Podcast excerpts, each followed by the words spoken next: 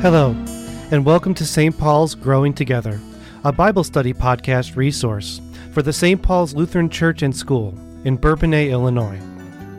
Because we believe that studying God's Word is important, and that through our time together in God's Word, we grow in our faith in Jesus and our love for one another, we are offering you a chance to come grow with us through listening in on our Bible studies. We now join a Bible class on the book of Acts taught by our Associate Pastor, Mike Hannell.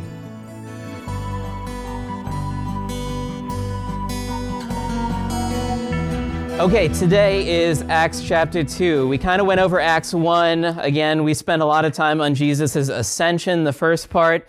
I kind of skipped through very briefly the choosing of the replacement for Judas. Uh, again, the, the the bottom line here is if we cover everything in explicit detail, this won't be that medium length class that you wanted. We're still starting really slow. I understand that because there's so much material in the ascension and pentecost itself that we just we have to touch on that. We'll be able to speed a little bit faster through some of the following sections but my goal is still to make this kind of a medium depth medium length class. Acts chapter 2 is a section of Acts that we should all be somewhat familiar with. I would even want to say very familiar with. The season of Pentecost that we are in uh, is a big part of the church year. It begins on Pentecost Sunday, and on Pentecost Sunday, this reading is brought in. It's a long reading, so generally not the whole of chapter 2 is read on Pentecost Sunday, but in following Sundays, you hear a little bit more about it. We're not going to read everything word for word, but we are going to start off reading the opening verses of chapter 2 in Acts. Somebody could read nice and loud. We're going to do just verses 1 through 4 for right now. Acts 2, verses 1 through 4. When the day of Pentecost came, there were, they were all together in one place. Suddenly, a sound like the blowing of a violent wind came from heaven and filled the whole house where they were sitting. They saw what seemed to be tongues of fire that separated and came to rest on each of them. All of them were filled with the Holy Spirit and began to speak in other tongues as the Spirit enabled them. All right. So here in the opening verses of chapter 2, we have the, the Pentecost event itself. We're going to get into greater detail of like what speaking happened, what was said, what was the reaction, but Luke, again, is a great writer, and he gives us kind of the bird's eye view of what's happening, when's, when is it happening, who is it involving, and we're going to have to read more to get more detail, but it's all nicely laid out here. One thing that's really interesting uh, at the very beginning here, it's kind of lost in translation, but in my translation, the ESV, the opening words of verse 1 say, When the day of Pentecost arrived. And whether using NIV or, or, something else, it's probably something very similar, if not that actual phrase. In Greek, uh, it's it's a little bit more nuanced than that. It doesn't say when the day of Pentecost arrived or came, like it's not a, a verb of motion. Instead, the, the word here is fulfilled. When the day of Pentecost was fulfilled, which is a really interesting phrase, in my opinion, that it kind of doesn't do it justice to simply say when the day of Pentecost arrived. Um, we kind of have ways of talking about time as, as, you know, coming and coming and coming, but there's also a way of talking about the, the days are filled or fulfilled, that, you know, the time is up, now is the right time. That's, that, that all kind of makes sense that, yeah, it would be interchangeable. But in Luke's vocabulary and with his writing, again, he's a very skilled author. It seems that when he doesn't say something in the ordinary way, there might be something going on here. And here he's talking about this day being fulfilled. He doesn't use this verb very often, The last time that he used it was in, I have the reference down, Luke 9 51. I don't have the whole verse written on your handout, but the general gist of it is there. Luke 9 51. This is uh, during uh, the, the section of scripture about Jesus' transfiguration. And right after that, it says, when the day of his ascension was fulfilled, Jesus set his face toward Jerusalem. Um, which, again, that echoing of the language of fulfilling and Jerusalem, there's a lot of stuff going on here. First of all, it reminds us that all of this is part of God's plan. That is Jesus' life and ministry, but even now, this stuff after Jesus is ascended into heaven, the event of Pentecost and everything that is going to go on is, is part of God's plan. This, this is how things were supposed to be fulfilled.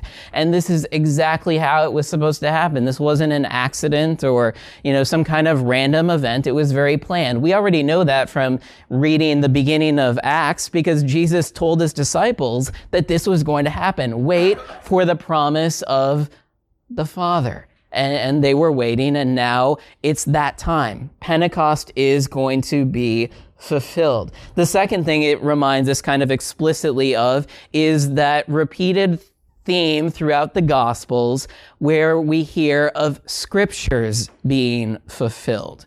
So this is interesting because it's not necessarily scriptures being fulfilled, but it's Pentecost, a festival a feast that God commanded going back to the time of Moses. This event is now fulfilled.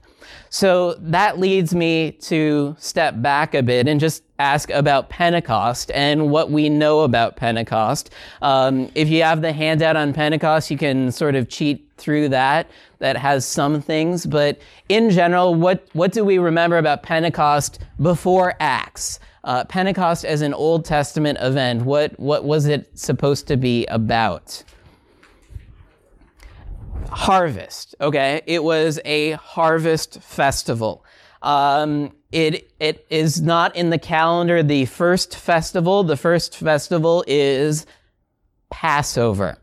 And Passover happens. Obviously, it celebrates that great event in the Exodus narrative, the Lord passing over the houses that have the lamb's blood on the doorpost and lintel. Feast, this, this Pentecost of, uh, the, the Feast of Pentecost, the Festival of Pentecost, celebrates harvest, a, a springtime harvest of wheat. And so it occurs seven weeks after Passover, or 7 times 7 is 49, the 50th day. Pentecost literally just means 50th. The, the festival of the 50th. 50th what? The 50th day after the last festival of Passover. That's what it refers to. Um, sometimes it's called then the, the festival or the feast of weeks because it's that counting off seven weeks. Um, it is a time to bring that first fruit of the wheat harvest to the temple and offer it to God. So again, God prescribes this feast to the Israelites before they have even gotten into the promised land. They're there at Sinai receiving God's covenant, and there he's instructing them how their life is supposed to be ordered. So God has already promised them that that land is flowing with milk and honey. It's a prosperous land, a fruitful land. And here's how you remember your God. This is how you remember by giving back to him those first fruits. And he will continue to bless. He will more than make up for you know, some people are thinking, well, the first fruits, we, we need that. Yeah, that, you got to cash that in. That's how you start paying off the bills. God says, no, trust me with it. I'll, I'll keep the rest of the harvest and we'll, we'll more than make up for that. So it's primarily a, a harvest festival. It is an important festival though. The, the Israelites were supposed to come to the temple to bring that offering. Um, as time went on, uh, as people were farther and farther away from the, the, the temple. Uh, not every Israelite male would, would make it to the temple every single year for all of these feasts and holidays, but they, they were still encouraged to. And so Pentecost would be a time when Jerusalem is, is bustling. We'll see why that's important in a little bit. There's one other part of Pentecost that it's not there in Exodus um, explicitly, but it, it takes on extra baggage and extra meaning. And from my homework, we can't seem to tell exactly when it took on this extra baggage. Some of the books I read said it happened in the intertestamental period. So after the Old Testament was written, but before the time of Jesus. And other things that I read said, no, it was after the time of the, of Jesus and the early church that it took on this other meaning. Uh, and if you talk to modern Jews today that still recognize and celebrate Pentecost, they might talk about the harvest part of it, but they also celebrate in the festival of Pentecost God's giving of the Torah.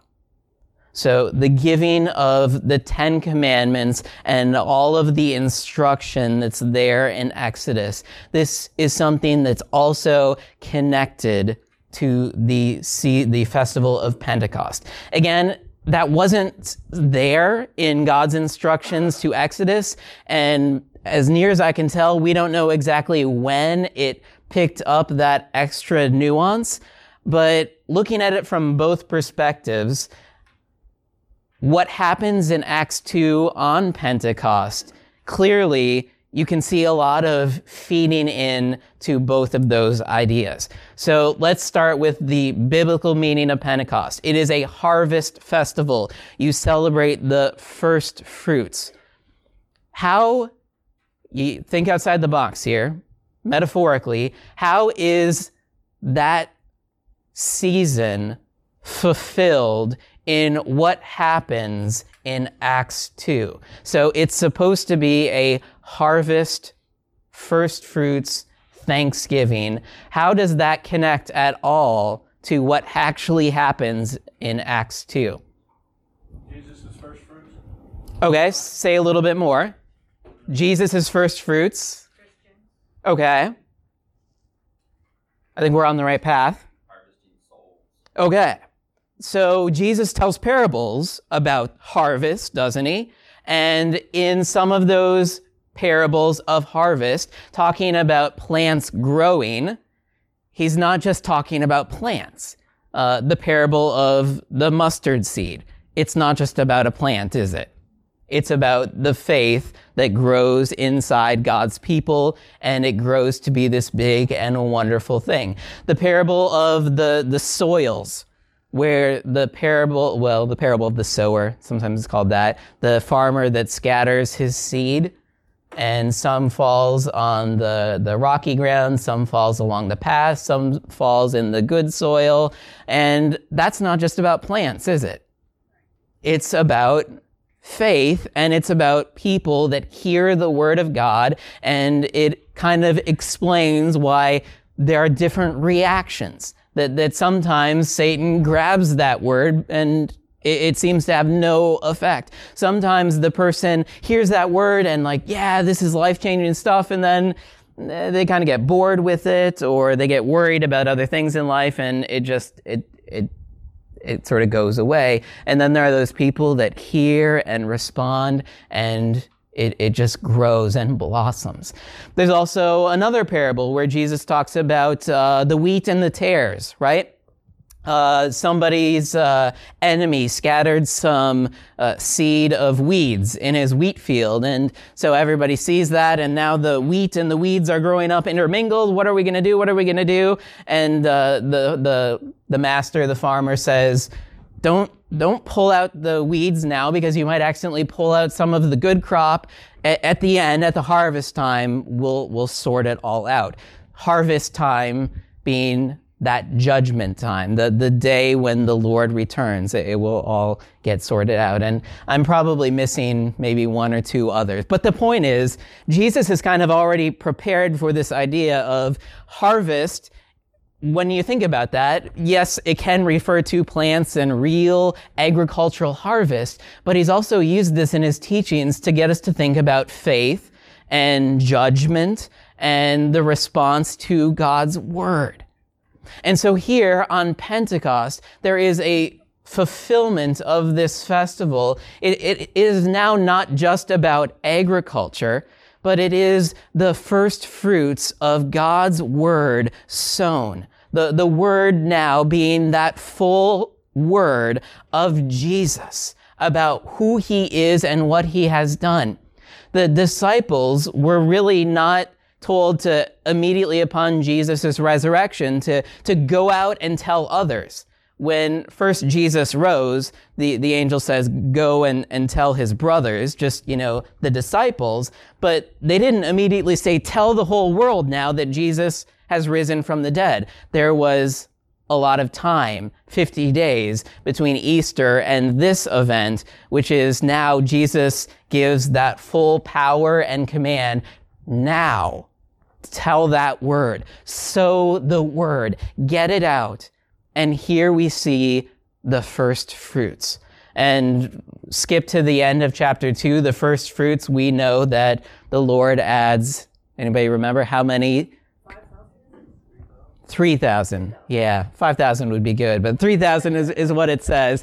And we know that that's just the beginning. There, there will be much more. So this is just the beginning of this great sowing and the immediate harvest, if you will, that people immediately come to faith, uh, repent and are baptized and are added to the number of those being saved. So this, I think, is, is kind of inherent. It, it isn't specifically laid out and, and described that, you know, again, way back in Exodus that all this would happen and, and Harvest Festival is now going to be connected to this.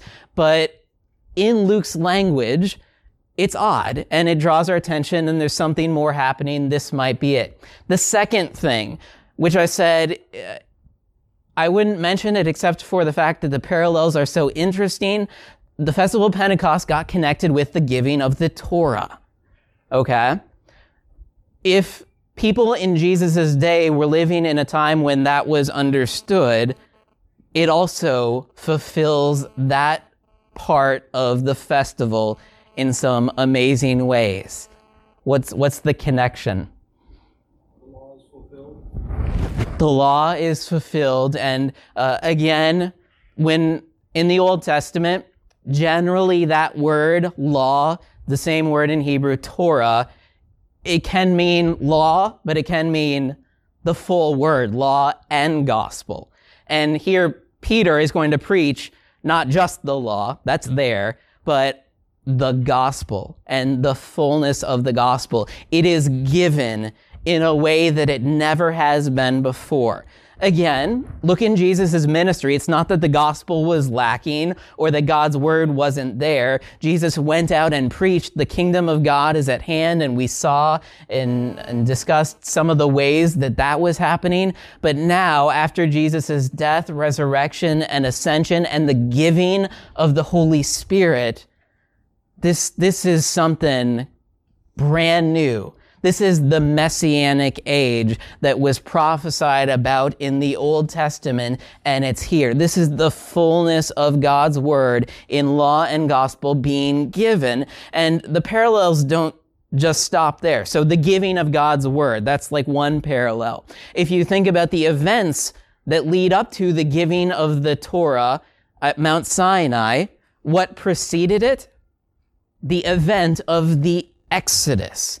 In the Old Testament, the Exodus is the great act of redemption of God in history. To them, it was their Easter event. Whenever they looked back and think about what God has done, they can recall any number of great deeds that God has done. His acts of creation, uh, other acts of, of salvation that he, has, that he has done. But the Exodus is kind of the big thing in the room that everybody looked at. And this is not lost on Luke and in his gospel. Again, translations kind of vary, but in the, the in chapter 9 where jesus is going to be transfigured um, he is talking to two figures while he's there on the mountain moses and elijah. And luke tells us in his gospel that the thing that they were talking about this is luke 9.31 if you want to go there. Depending on your translation it'll it'll say about his departure. Um, something like that right? In Greek, the, the word there, they were, what they were talking about was his exodus. Okay? So Jesus' is exodus. What is going to be Jesus' great act of redemption? It's going to be his death and resurrection. And even if we're not quite clear about that, follow along in Luke's gospel in chapter 9 and see what Jesus teaches about after this. He teaches about what's going to happen next. That is his exodus, his departure. And he tells his disciples, we're going to Jerusalem. I'm going to be handed over. I'm going to suffer. I'm going to be mistreated. I'm going to die. And on the third day, I will rise again. So the exodus is there before the giving of the Torah. And in Acts, Jesus' exodus is there before that fullness and giving of that word of yes, law, but also gospel. So Pentecost is kind of just loaded with all of this extra significance and meaning. Again, whether it's the harvest or if you pick up from this other idea of the giving of the law, you see why maybe Luke didn't just stumble on his words and say the time had come for Pentecost. No, he said the time of the Pentecost was fulfilled. And here's what it looks like. And that's pretty awesome. Questions on that? We're through what? One half of one verse? yes. This is great. Okay moving on a little bit, I'm gonna I'm gonna kind of let that stand for uh, that that verse. The signs of the Spirit coming. I have notes here because of time. We're not to look at all of these, but what do we see happening with the coming of the Spirit? We first there's this sound like a rushing of the wind. There is what seems like tongues of fire that come down on the apostles' heads. And then there is the, the languages that they are speaking in, in new languages as the Spirit has given them that ability. So there's three signs of the Holy Spirit. All of those have significance and meaning if you kind of trace them back to the Old Testament. Um, the the wind one is probably the the hardest, uh, but in John's Gospel, I like this as as a better parallel. Rather, you can you can find stuff about wind in the Old Testament, but there's this play on words in Greek and in Hebrew. The word for wind and spirit and breath, it all comes from the same uh, word in Greek and Hebrew. So in John 3, when Jesus is talking to Nicodemus and they get into the discussion about baptism, Jesus gives this idea, uh, this, um, he says, the, the wind blows where it will, and you don't know where it comes from or where it goes. The, the word for wind is the same word in Greek as the word for spirit. And what does Jesus talk about there? He's not just going to be talking about the weather and natural phenomenon, but he tells Nicodemus that, that you must be born again, born of water and the spirit, the Holy Spirit. And so there's this, this play on words that kind of leads to this moment. But in talking to Nicodemus about the Holy Spirit, that might have been, hard and difficult. Again, spirit, you can't see it. How do, how do I know? What is it accomplishing? But when Jesus starts talking about the wind, again, the same thing is true. I don't know when the wind is coming, where it's coming from, where it's going, but when it's there, its presence is, is, is felt. It is known. The same is going to be true of the Holy Spirit. So that's there. Fire is laden with all kinds of meaning and significance. Think about Mount Sinai itself. Moses first encounters there the burning bush, this bush that is on fire but not consumed. And we learn that there in the burning bush is the Lord. He encounters the Lord. Take off the sandals uh, because the place where you're standing is holy ground.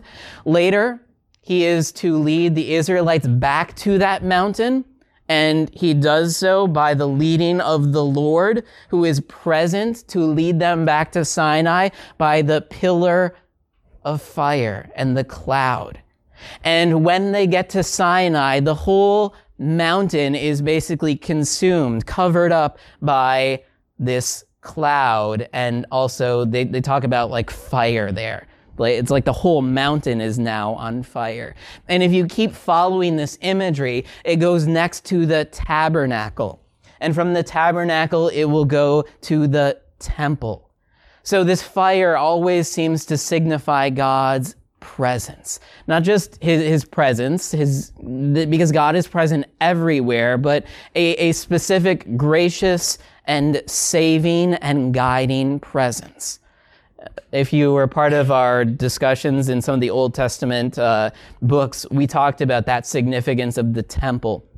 The temple was not just about being a building, but a place where God graciously received his people, where they could hear the forgiveness of their sins and know that God was, was there to hear their prayers and to receive their offering. They, they didn't necessarily have those same kind of guarantees in other places. So God said, seek me here. Um, a couple other ones that I added to the list. Ezekiel 11 is in the time just before the destruction of the temple and 586, God leaves the temple. So the fire, the, the fiery presence of the Lord goes up from the temple. And then I also thought about Isaiah 6, when Isaiah is taken up to the throne room of God and, you know, woe is me, I'm a person of unclean lips. And one of the seraphim, uh, grabs a, a burning coal and touches it to his lips and says, your sins are forgiven. You, you can now speak these words to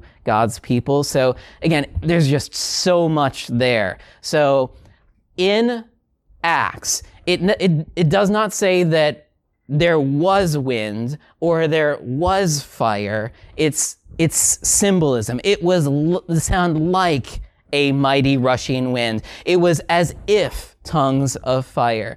So if we were there, it's not necessarily that, you know, you see a burning flame or whatever, but that's the, the imagery that, that he's drawing upon. Um, so it's not so much what did it actually look like, but why, why is he talking in, in this way? Um, you know, it could have been uh, little crosses that lit up over their head. I, I, I don't know what it actually looked like but he speaks in metaphor. It was as if this was happening. It was like that. And why those symbols? That's where I'm saying look back in the Old Testament and you see God is present. It is God's saving presence, His gracious presence, and it's going to go out to His people. There's also going to be a transfer of the temple as a building to we are God's temple, right? What's so significant about the temple? It is where God dwells. Well, God promises that His Holy Spirit dwells in us. In our baptism, the Holy Spirit is poured out in us. And so we are now God's temple, mobile. We, we get to go all around and God through us. So there's just so much stuff happening, but I think that's one of the things that you want to pick up when you see that the languages, um, the primary thing, and this is usually what we uh, are able to preach about because it's not quite as lengthy and detailed, but go back to the Tower of Babel, right? There was a time when everybody was unified, but then they used that to elevate themselves against God. And so God scattered the people, scattered their languages. And here, God uses his Holy Spirit not to scatter, but to unite, to bring together. And again, don't lose the significance here. The big thing happening in the Tower of Babel was that the people wanted to what? They wanted to make a name for themselves. Yes, they did want to reach God and be God, but they wanted to make a name for themselves. And here, how is Peter going to kind of push home the, the, the gospel? There is no other name by which we are saved but Jesus. Call upon him. So the unity that he brings in the name of Jesus for God's glory, but also for our salvation. Um, it's it's awesome and wonderful. So those things are all kind of there. Again, Luke knows scriptures, and what he does is very well done, deliberate, and calls our attention to these things. Sometimes in Bible studies, you know, you just, I, I just want to read this book and study this book. But if you limit yourself and aren't thinking about what else was written and how this connects, you, you kind of miss over some of this stuff. Um, yes. Pastor, you said that at baptism the Holy Spirit dwells in us. Mm-hmm. But in Genesis, when Adam is born, Christ breathes on Mhm. him life. Mhm. The Holy Spirit there, present when he breathes on him, the Holy Spirit. Yeah, I mean, all all breath, all life is given through God, through the Spirit, and that's how he he animates Adam and gives him life. And so when we pass, isn't that also the Holy Spirit that returns to the Lord? So we have a spirit and there is the Holy Spirit. Those aren't the same thing. So just because we have life doesn't doesn't mean that that is just the Holy Spirit in us and not and not our own spirit. But isn't that the Spirit of the Lord because he breathed life into us?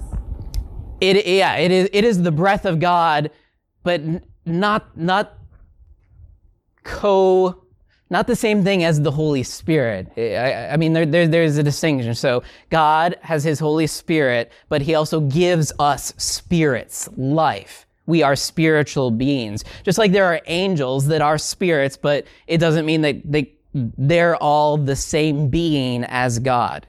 There, there's a distinction. In us, we are spirit, but He also gives us the Holy Spirit. And when, when we die, our spirits do go with the Lord, but that it, isn't just that the Holy, that God takes the Holy Spirit back, and that's that's like our life. I, I guess I, I I'm not quite following, but I just there's a distinction there. We have spirits, and there is the Holy Spirit. They're not because are you saying that they're the same, or what what, what point are you making? Total confusion, and I don't know anything. Okay. That's that's one one for the sorry about the, the confusion. We'll ask for God to unconfuse our languages. Well, I was, uh, what I'm thinking is when Adam was born, Mm-hmm. he was totally, even though he was formed, the Lord breathed into him, mm-hmm. life was given. Yes. When life was given, Yes. the Holy Spirit was given. Mm-hmm. Okay? Mm-hmm. Then we continue to, to be given the Spirit Mm-hmm. as we, as we read His Word, as we sing His praises, Yep. those type of things. Yep. Continue to be given Yep. the Holy Spirit or fed. Mm-hmm. Then we die. Mm-hmm. and our spirit returns to him. Yes. So my question, I guess, is, is it the Holy Spirit? And that's what I think it was because he gave it to us. Why would it be two different beings Because our being isn't just the Holy Spirit. Yes, the Holy Spirit comes from outside of us in baptism, in hearing God's word, in the sacraments, and, and God is always pouring that Holy Spirit out in us and filling us up. But the Holy Spirit doesn't then like push out our spirit. We, we, our, our life is not, because I am alive does not mean I have the Holy Spirit somebody is born, it, they do not have the Holy Spirit. This is part of original sin. So, in between Adam given the spirit of life and us is the fall. sin entering the world and we, we are we have the image of God, we are the image of God, but it's it's broken now. It is born, they don't have the Holy Spirit. right. But they are alive. They just don't have that spiritual eternal life that will come Where do we find that in Scripture? Where are you getting that? that they're that we're dead in our trespasses. Uh, you can get that in Ephesians. Yes, we are dead in our trespasses. Yes. Yeah, but I mean, that's not saying that the Holy Spirit, it's not talking about the Holy Spirit. What is it talking about? The physical, body, the physical, we're dead in our sins, but we're talking about the physical body, Yeah. not the eternal, the not the spirit. We'll we'll talk more, Sylvia, but I, I want to get us back All right. because Okay. yeah. You know, well, it makes that distinction uh, that God breathed into Adam Mhm. the breath of life, Mhm. And not the Holy Spirit, but the breath of life. Right. And that's, that, I think that's that differentiation. Yeah. Yeah. Because that's got because the Holy Spirit is said this third Yeah. of the Trinity. Yeah, but but before the fall, he, he the Holy Spirit, everything was as it was supposed to be. Yeah. All right. So there, those three signs, uh, notes. You can you can kind of follow some of that back. The crowd itself. Uh, we're not going to read over the names because I might stumble over the list of people just as much as you did. But the people ki- are confused because look, there's Galileans speaking, but we're all hearing them in our same language. Again, background here.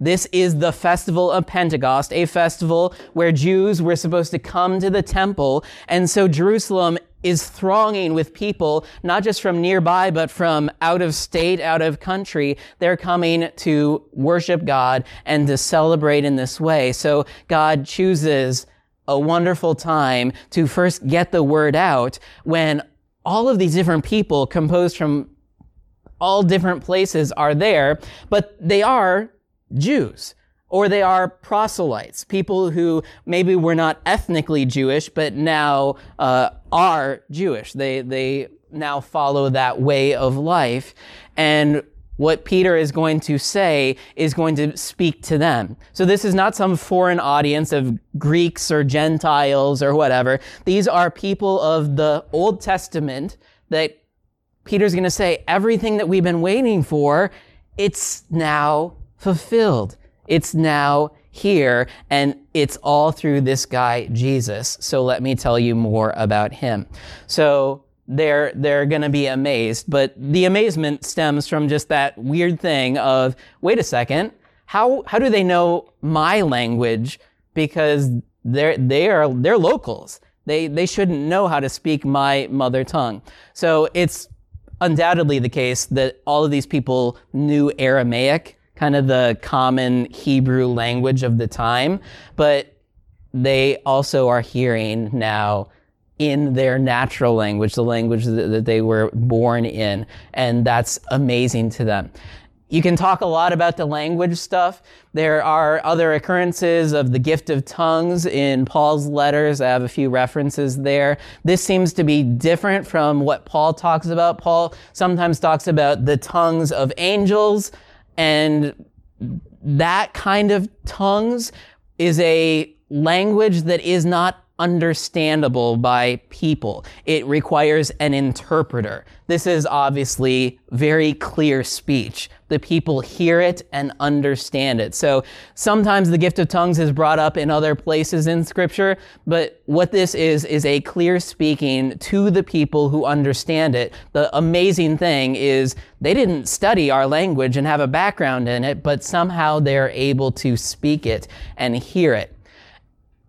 But while they're speaking it, here's here's kind of the crowd confusion part. Some of them are like, "Are these guys drunk?"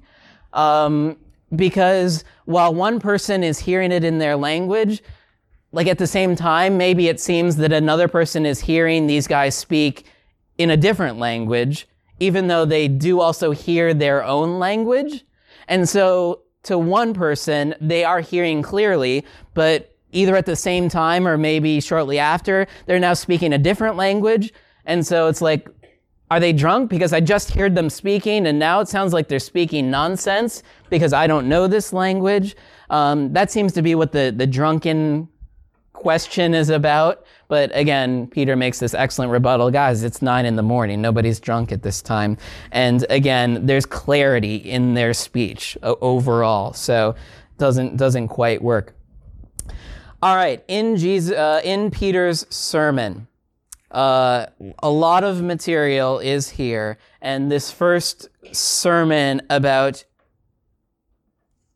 Jesus is very briefly summarized in that Peter explains, hey, You've maybe heard about some of the ruckus, some of the things happening here. This guy, Jesus, who did many great, wonderful things in God's name and God was upon him. He touches very briefly on his life and that he was put to death. But the greatest emphasis in the life, death, and resurrection of Jesus here is the resurrection. When Peter talks about his resurrection. Here is when he draws in other scripture verses uh, to say, one, the resurrection was not something new to these people. There were, remember, groups that did not believe in a resurrection, the Sadducees. That's why they're so sad, you see. But the Pharisees did believe in the resurrection. And so the idea of a resurrection isn't new. What's new is that Jesus rose from the dead now. Like the resurrection, they thought of that happens at the very end of the age.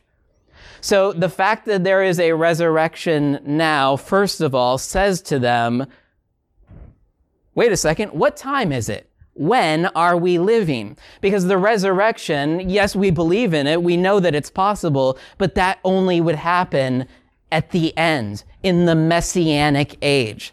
So Peter is saying, now's that time. And he's going to talk about uh, Joel and the prophecy there of in the latter days or in these last days, God will pour out his spirit on his servants, uh, old and young, men and women, servants and free, and they will prophesy. So that too is talking about the gift of the Holy Spirit, which they knew was going to be a gift that God would give in the last day, in those last days, that messianic age. So Peter is not explicitly, you know, putting all this out here, but they're living in a new time. And Peter stresses the resurrection because that assures them of that. It's not that any of the other stuff were, were unimportant. Paul talks about we preach Christ crucified and, and know nothing else. It's not that he's ashamed or embarrassed about the crucifixion of Jesus, but it's really the resurrection that he's going to show scripture is being fulfilled. Jesus is vindicated. Like it would be enough to talk about somebody's crucifixion. And if that's all you talked about, people would be like, so what? Thieves and criminals die every day. That doesn't mean anything. But Jesus rose from the dead, a vindication of all of his words and deeds. And so that requires stressing. And he doesn't just point to scripture's testimony that actually the resurrection of the servant of the Lord was there. David talks about it in the Psalms, and Peter says, look, David couldn't possibly been talking about himself in some of these verses. He must have been talking about the Messiah. And that's who Jesus is, because he has now been raised from the dead. Um, so he doesn't just talk about scripture, but he says, all of these guys you see up here, we are eyewitnesses. It's not just that scripture said he would rise from the dead and we just really hope that that was true, but we've seen him and other people have seen him. So they appeal to two different sources, scripture and their own personal eyewitness, and then talk about Jesus being exalted, that he ascended, and, and now the gift of the Holy Spirit is there. And then what does this mean? What are we supposed to do? Repent and be baptized. So the whole message is not just the preaching of Jesus, his life, death, resurrection, ascension, but then what does this mean for us now? Repent and be baptized and be added to the number of those who are saved. So the, the wholeness of the message there, um, in the final verse of that chapter, Peter is is, uh, is reported to have said many other words. Luke says this. So don't think that we have the entirety of his message here, but Luke gives us the outline, the, the highlights, the important details, and the important details preach Jesus, who he is and what he has done. Jesus here is the Christ, the Messiah. That's the key identification that Peter is trying to get across. Uh, because they all knew about the Messiah, that this was, this was promised by God, the Messiah would come, and then all of these things would happen. So that's already there. Peter doesn't have to argue about that. It's Messiah equals Jesus. When you get that, everything flows out of it forgiveness, salvation, and eternal life. So, so that's his message to the people. But again, the way that he does that is really challenging the way that he quotes the Old Testament and says this is about Jesus, again, where, where did people learn to read the Bible like that? Jesus himself taught and showed that. Jesus exemplified it in his own ministry. There's one point in time in his ministry where he talks about Psalm 110. The Lord said to my Lord, sit at my right hand. And Jesus says, who, who is, who is this talking about? Because even though in our language it says, the Lord said to my Lord, it's in Hebrew, uh, in Hebrew, Yahweh, God said to my Lord, and Jesus says, David is king. He's the king of Israel. Who could possibly be above a king that David would refer to this other guy as Lord?